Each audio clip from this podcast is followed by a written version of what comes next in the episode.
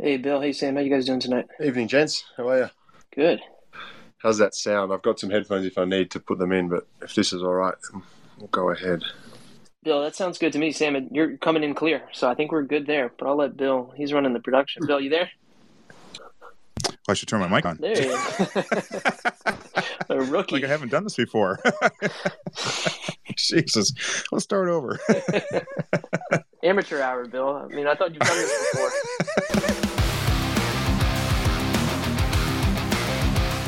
Hello, everybody, and welcome to USA Rugby Happy Hour Live. Thank you so much for joining us tonight. Uh, we've got two big hitting Major League Rugby fly halves joining us uh, Rugby New York's Sam Windsor and Seattle Seawolves' AJ Alatimu, and I will ask him later if I said that right. Um, we're here to talk about their upcoming match uh, this weekend against each other, and which obviously is a rematch of last year's Shield final.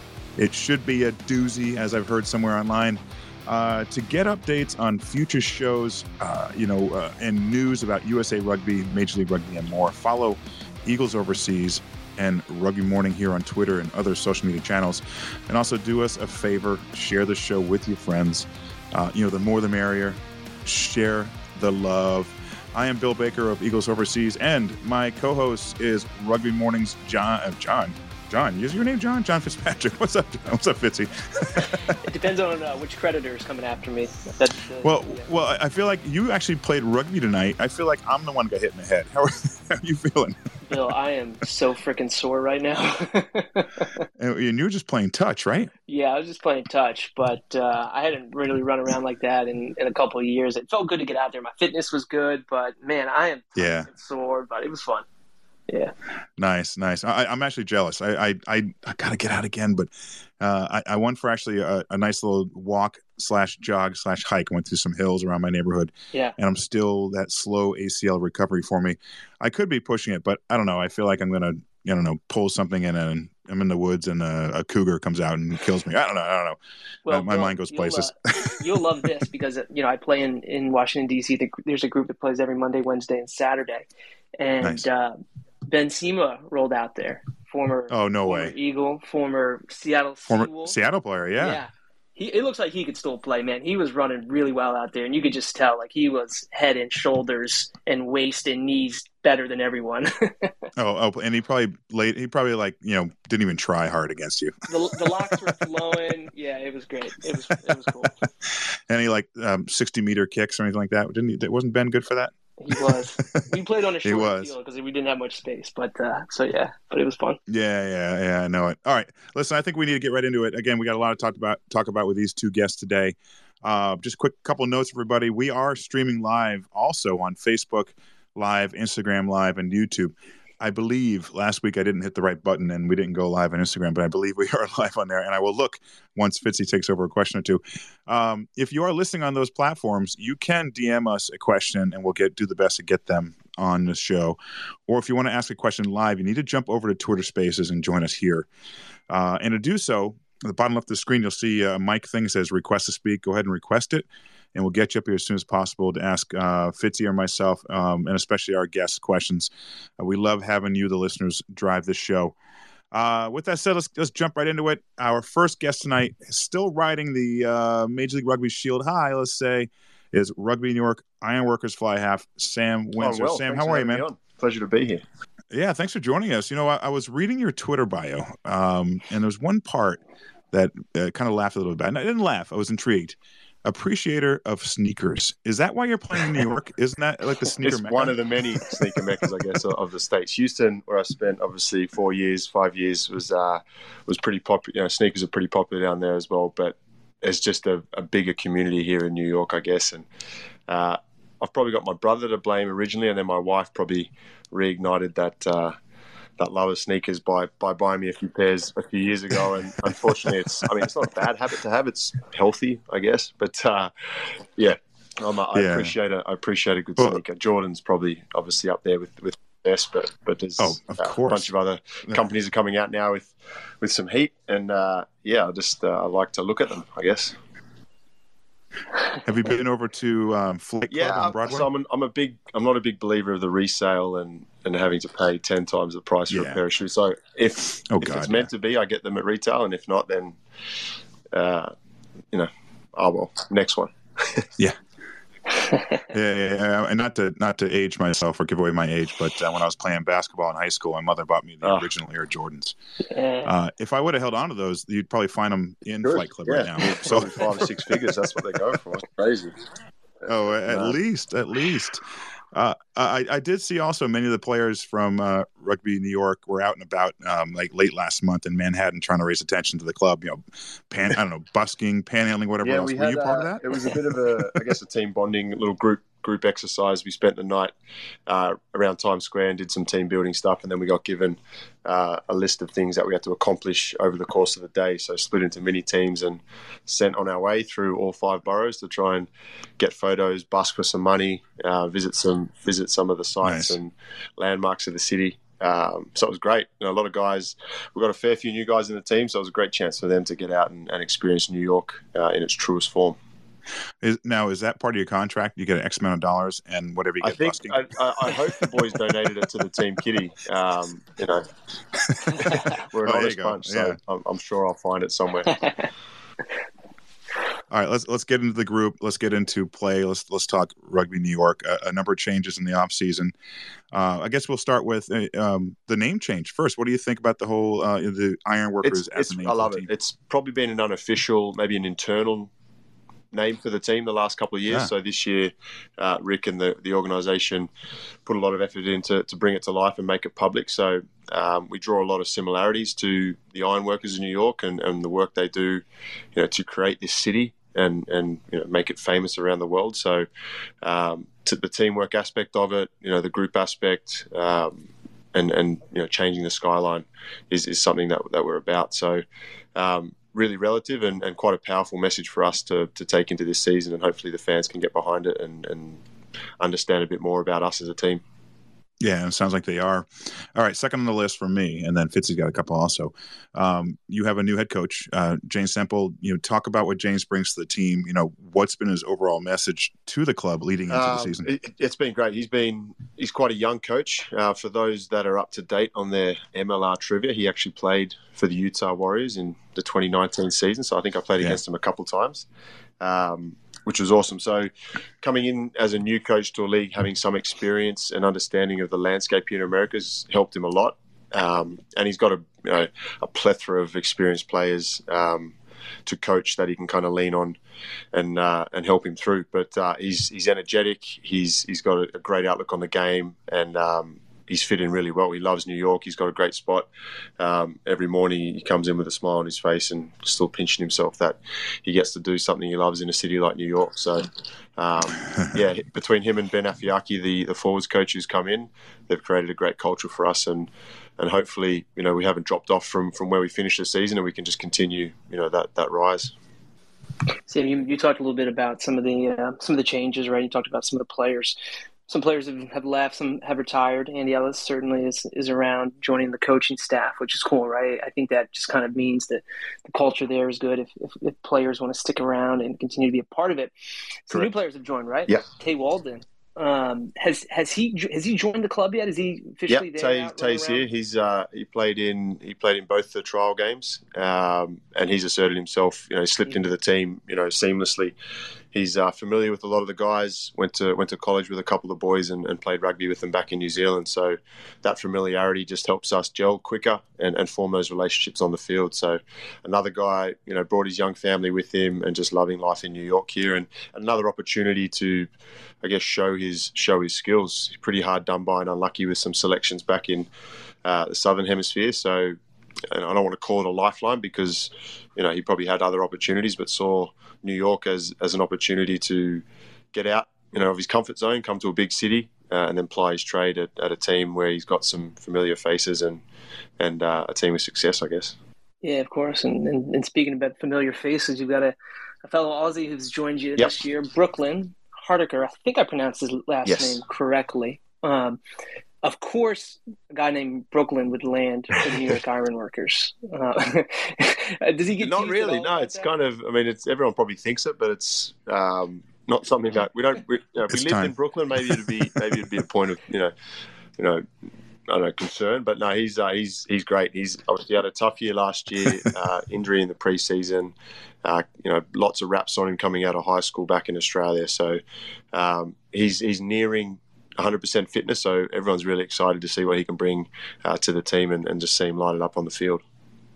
Yeah, absolutely. Is there, um, you know, Nick Feakes is certainly he's he's joined the squad this year. Um, any other players that are new to the squad where you're most Feeksy, Feeksy's a good one. So I've, I've obviously played against Feeksy for the entirety of the MLR, but yeah, uh, a good mate of mine that I grew up with, he was a year, two years above me in my brother's year at school, was actually Nick's teacher at at, uh, at high school. So Nick reminds me of that quite regularly and kind of just keeps me grounded and remembering that I am getting on in, in the years. So uh, Feeksy's been great. He's been a great asset to the team as well. He, he just brings uh, a lot of character and, and, enthusiasm to trainings and, and, and the whole culture of it. So um, again, looking forward to playing with him instead of against him because he's quite a tough, bony player.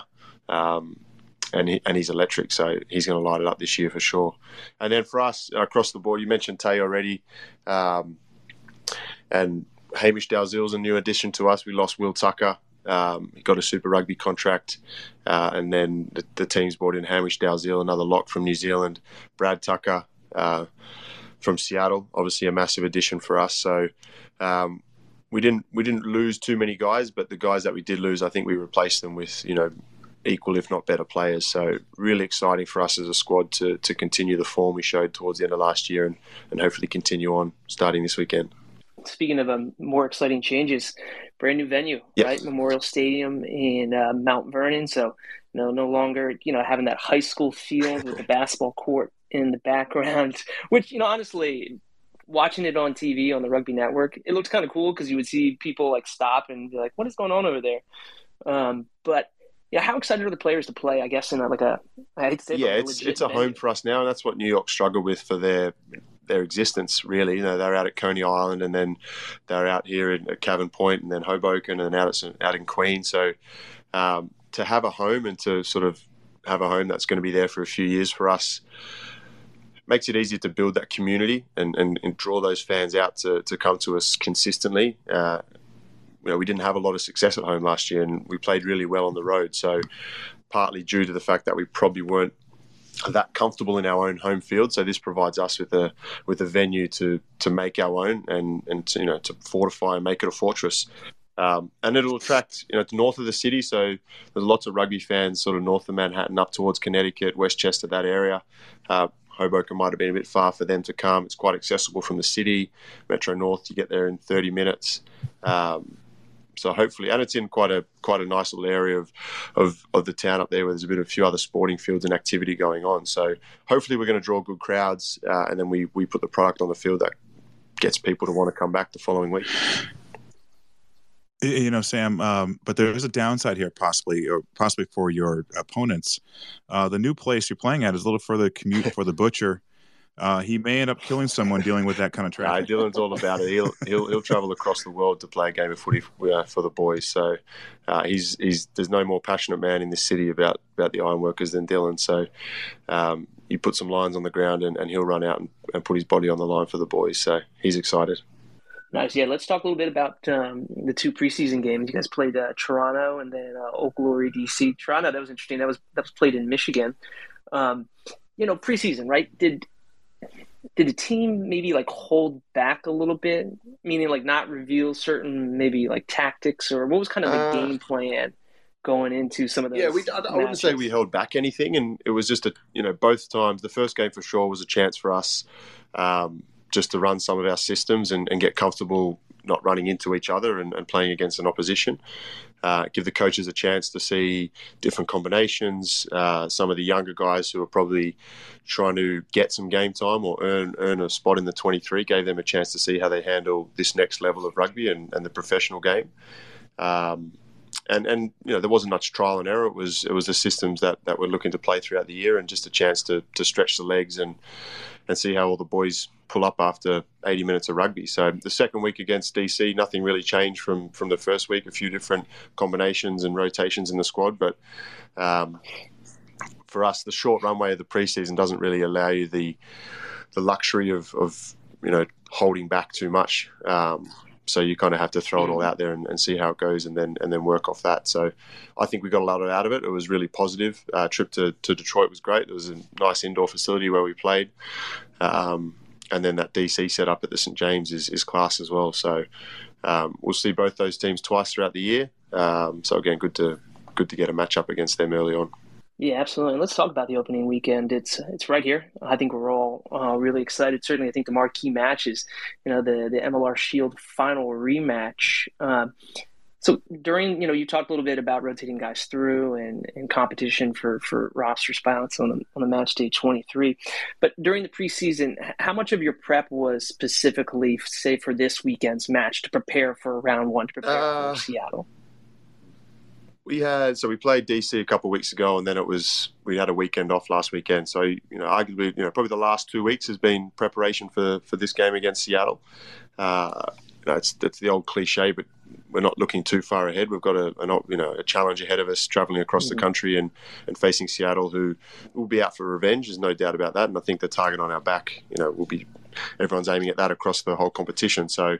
Um, new competition, new players, new squads across the league. So round one's always a funny one because you don't have a lot of film or, or footage to go over uh, of their previous games. So um, hard to kind of work out how you're going to attack these teams, and, and you just probably shift the focus more to your own game and, and make sure we've got everything in the right place, and then deal with it on the day.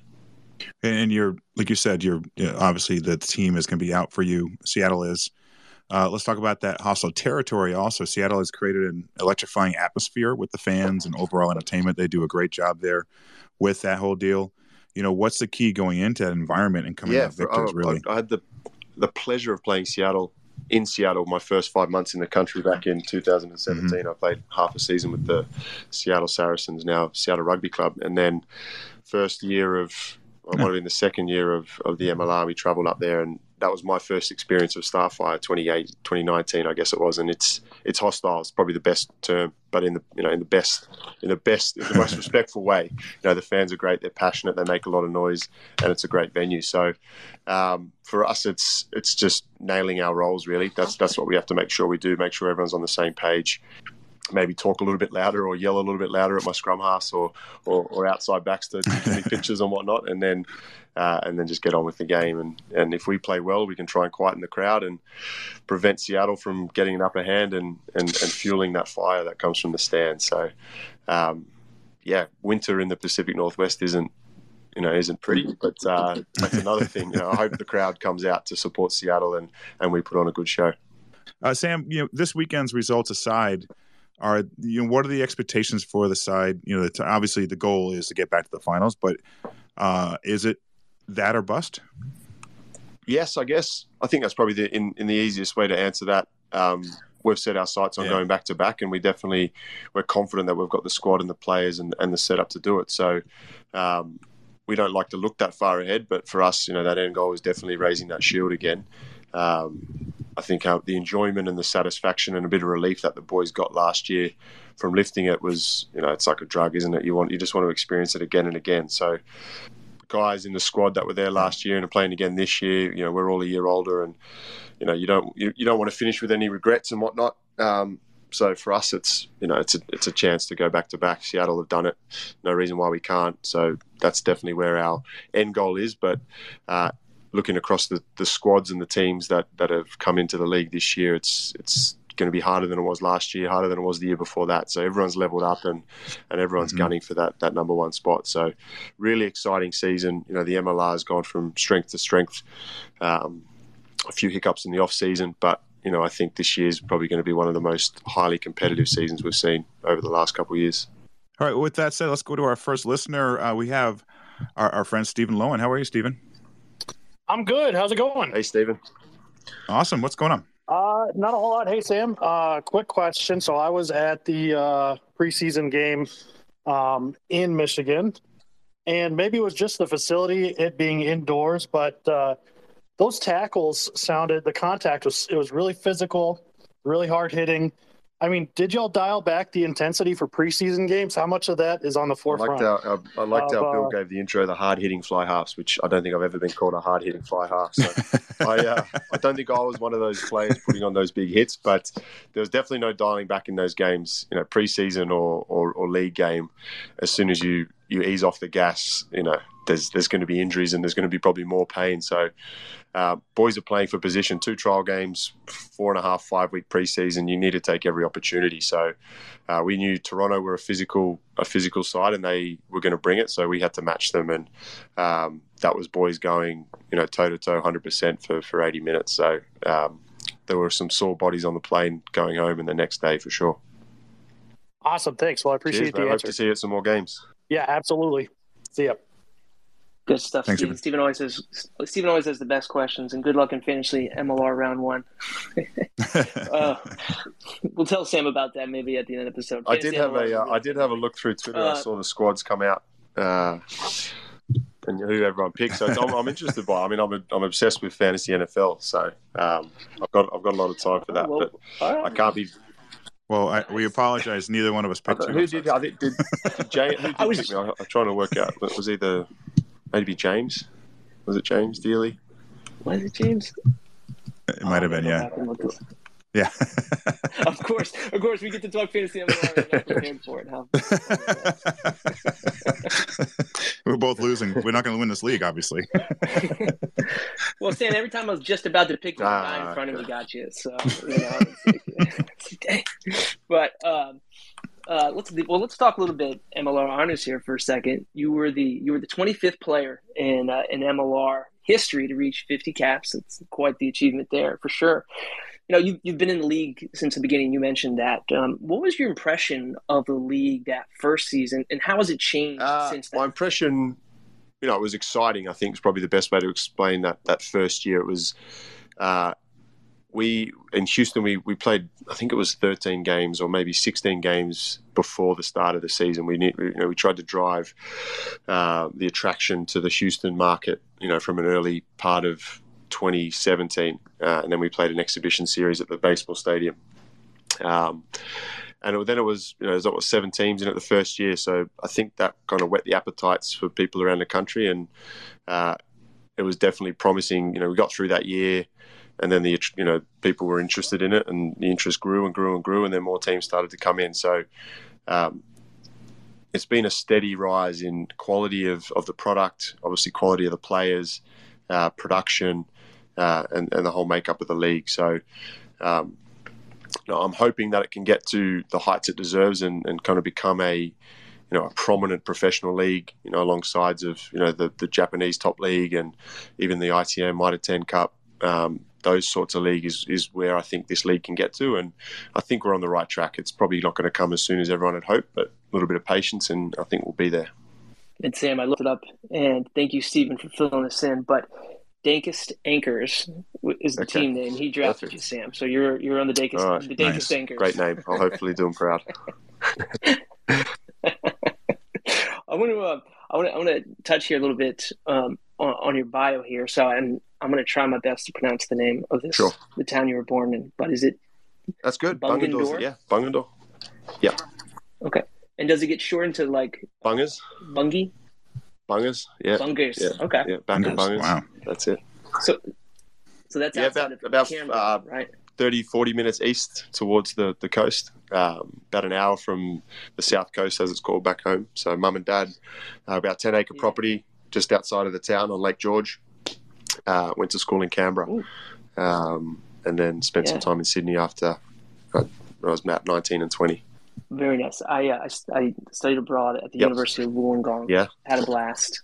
Easy easy Mm. trip up to Sydney. Easy trip down the coast. But I always this is a, I've always wanted to know, and I've asked people, and they've always laughed at me. But where does the Australian bush end and the outback officially begin? Is there a clear line of demarcation? So there is Or is it just- the Great Dividing Range is a is a mountain range that runs up the eastern seaboard. So you could probably argue that might be where the bush ends and the outback starts. So it divides, I guess, the coast from the inland. Um, but no, there's probably no geographical marker that separates. Here's the outback and here's the bush. So, yeah, it'll be person to person. The outback is the bush, and the bush is the outback. We've obviously ran out of uh, hard hitting questions. Uh, hey, with that said, uh, I've been looking at the people listening in on Instagram Live and others. Uh, I just want to say, um, um, USA hooker Kapeli Pifeleti, go to bed. It's like 1.30 in the morning over there.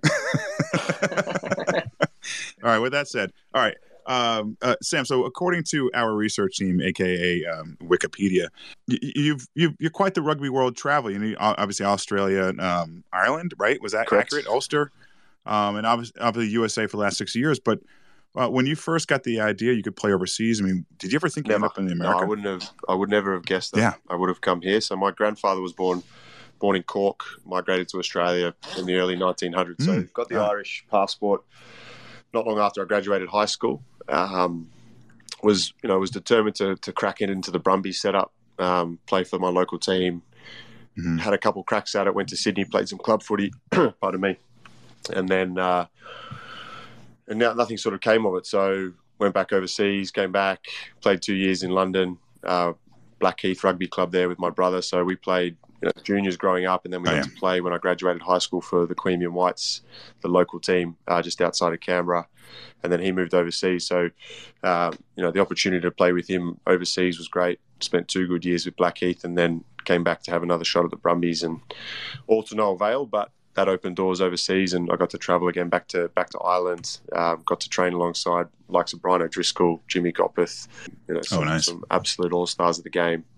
Um, and then eventually landed in, in Ulster after a short uh, a short spell at Worcester, and uh, that was where you know I thought I was going to spend a long time. And while I was in London, we had a trip to to the states at the end of the season for a bit of a rugby tour, and that's where I would I would meet my eventual wife. So on tour with the boys, bumped into mm. Becca in a in a in a bar in Vegas, and then four years later we we started dating, and that's how I ended up in the states. So uh, grateful for that uh, for that occurrence and that that chance meeting, and then uh, yeah, it was a bit of a gamble.